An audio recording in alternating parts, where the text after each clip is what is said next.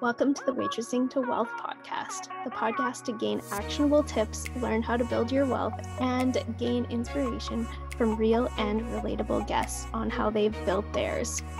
I'm your host, Jolene Stawn, a money coach. I started my journey out waitressing and $200,000 in debt. I was able to build my wealth and become debt free in just three years. Your journey to wealth starts now. Hi, hello, what's up?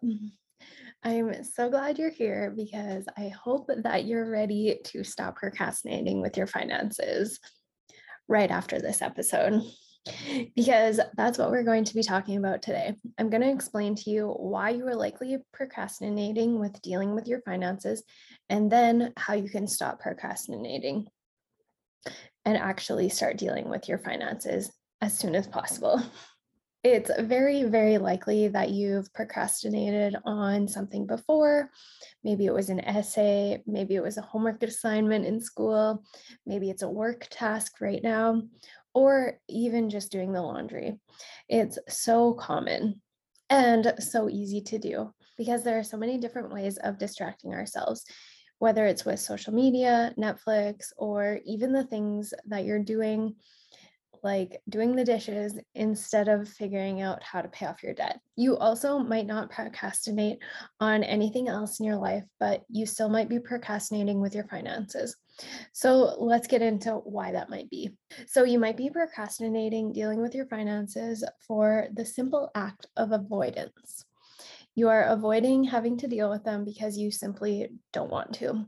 You don't like what you see. It's easier to avoid than actually deal with it and you are much more comfortable avoiding your debt, your bank account, uh, than willingly wanting to look at those things. You also might be avoiding those statements because you have a lack of knowledge. This could be a lack of knowledge on what to do next. This could also be a lack of knowledge on certain unfamiliar topics or areas such as uh, how your retirement account works.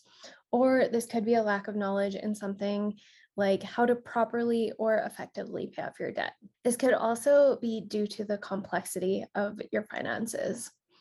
Your finances might be pretty complex right now. You might have accounts all over the place. You might have credit cards that you don't know about, or you might not even know how to check your credit score. Or maybe it's too complex to start learning all the different ways to invest. And what's crypto? Is that money too?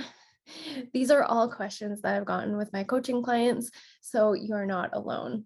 There are a lot of people who find their finances very, very complicated. This is why I love simplifying everything and making it much easier to understand. Another common aspect that my coaching clients deal with is a lack of confidence.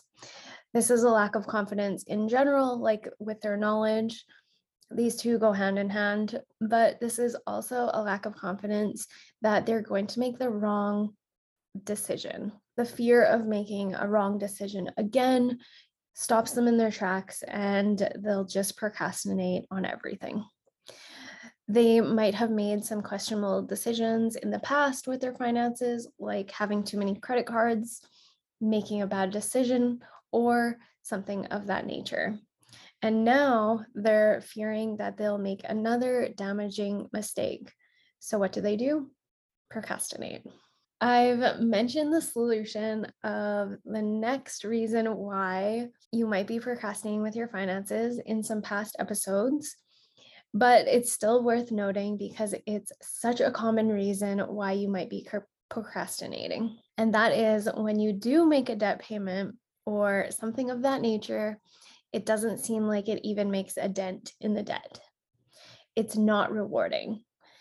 This is especially true if you have large debts and you aren't really doing anything to make larger payments, and thus it can be very demotivating and will result in even more procrastination on other financial things. Why else are you likely to procrastinate on your finances?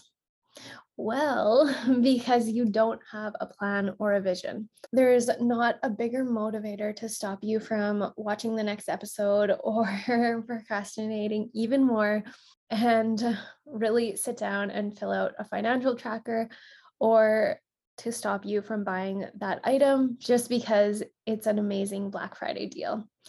Instead of saving money for your bigger picture and your bigger plan, you can't really focus on that. So you're just procrastinating instead with the lack of clarity or vision of your plan. The next reason that I really, really want to emphasize is that you don't realize the importance of figuring it out now. You don't yet understand that now is the best time to figure out your finances because time is the factor here. Time is one of those things that you're losing every single time you procrastinate on dealing with your finances.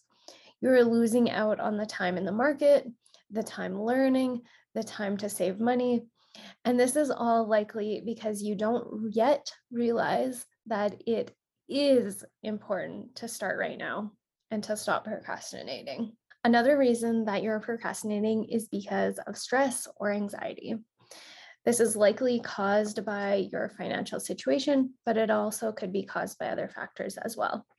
And instead of dealing with your finances, you are likely in fight or flight mode, and thus procrastination happens automatically. You know why you procrastinated in college until the night before a paper was due and then stayed up all night to finish it and get it in on time? Well, that's because you had a deadline. You actually did and completed that task, yes, right before it was due, but you procrastinated how long before that? You were able to finish it and complete it because you had a deadline. But now with your finances, you don't really have a deadline. So you don't have to finish it, really.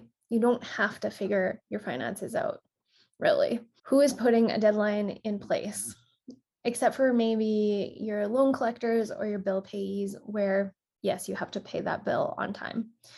But on the contrary, there's no real deadline to figuring out your finances or getting ahead with them there's amazing benefits and so much more, but there's no deadline to figure it out. And then the final reason I have for you as to why you're likely procrastinating with your finances is overwhelm. Have you ever been overwhelmed and then you just never did anything? Like you had a million and one things on your to do list, yet you sit there and stare at the ceiling because that's obviously helping your situation. this is overwhelm. The fact of the matter is that procrastinating can overwhelm you even more. And then you procrastinate even more and the cycle continues. And yes, this is why we must stop the cycle of procrastination. So, I have five ways that you can hopefully implement without overwhelm to stop your procrastination cycle. So, the number one tip I have for you is to make it easy and simple for that matter. If it's too complicated or too complex, then you may just get back into the cycle of procrastination.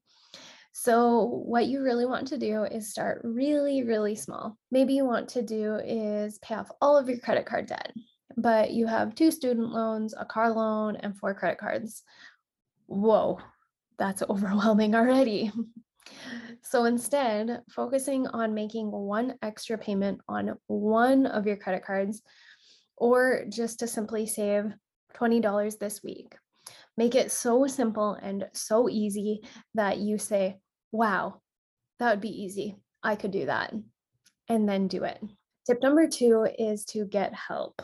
This might be obvious, but having someone to help you, like a financial coach, is likely going to stop your procrastination, teach you some things, help you get your confidence back, show you why it's absolutely so important to do it now, and help you reach your goals. But please do not procrastinate on asking for help. This can be the hardest step. Tip number three to stop the cycle of procrastination with your finances is to create a plan. Try to create yourself a roadmap of how to get to your big goals outline each little step along the way and make it super easy for yourself to follow and implement as well. The next tip might be a bit obvious, but that is to get accountability.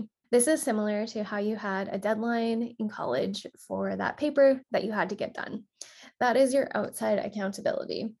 Yes, there was a big goal to get your degree, but the little steps along the way and those little deadlines and the accountability of having a teacher say, hey, this is when it's due, is going to help you and has helped you immensely in the past. Your accountability person, though, must be a person that can do the job well and not be lenient with you, or else it just won't work. So get some proper accountability so that you can stop procrastinating and make sure that they are making reasonable deadlines for yourself. And my final tip for you is to reward yourself. Yes, even for the little things, so that you are more likely to not procrastinate again. Rewarding yourself can be the cornerstone of your success and making little progress along the way. So, if you felt called out in this episode, please stop procrastinating with your finances and use the tips to make it easy and simple. Get some help and accountability and create a plan that you can reward yourself along the way with. You will for sure thank yourself later, and your future self will be so happy that you didn't procrastinate any longer. We are taking a little break for the holidays so the next episode will air January 2022. Can't wait to see you then. Thank you so much for tuning in to the Waitressing to Wealth podcast. To support the show and show your gratitude, we would be so happy if you shared it with your friends and tagged us on Instagram at Jolene Stawn. Subscribe so you never miss a valuable episode.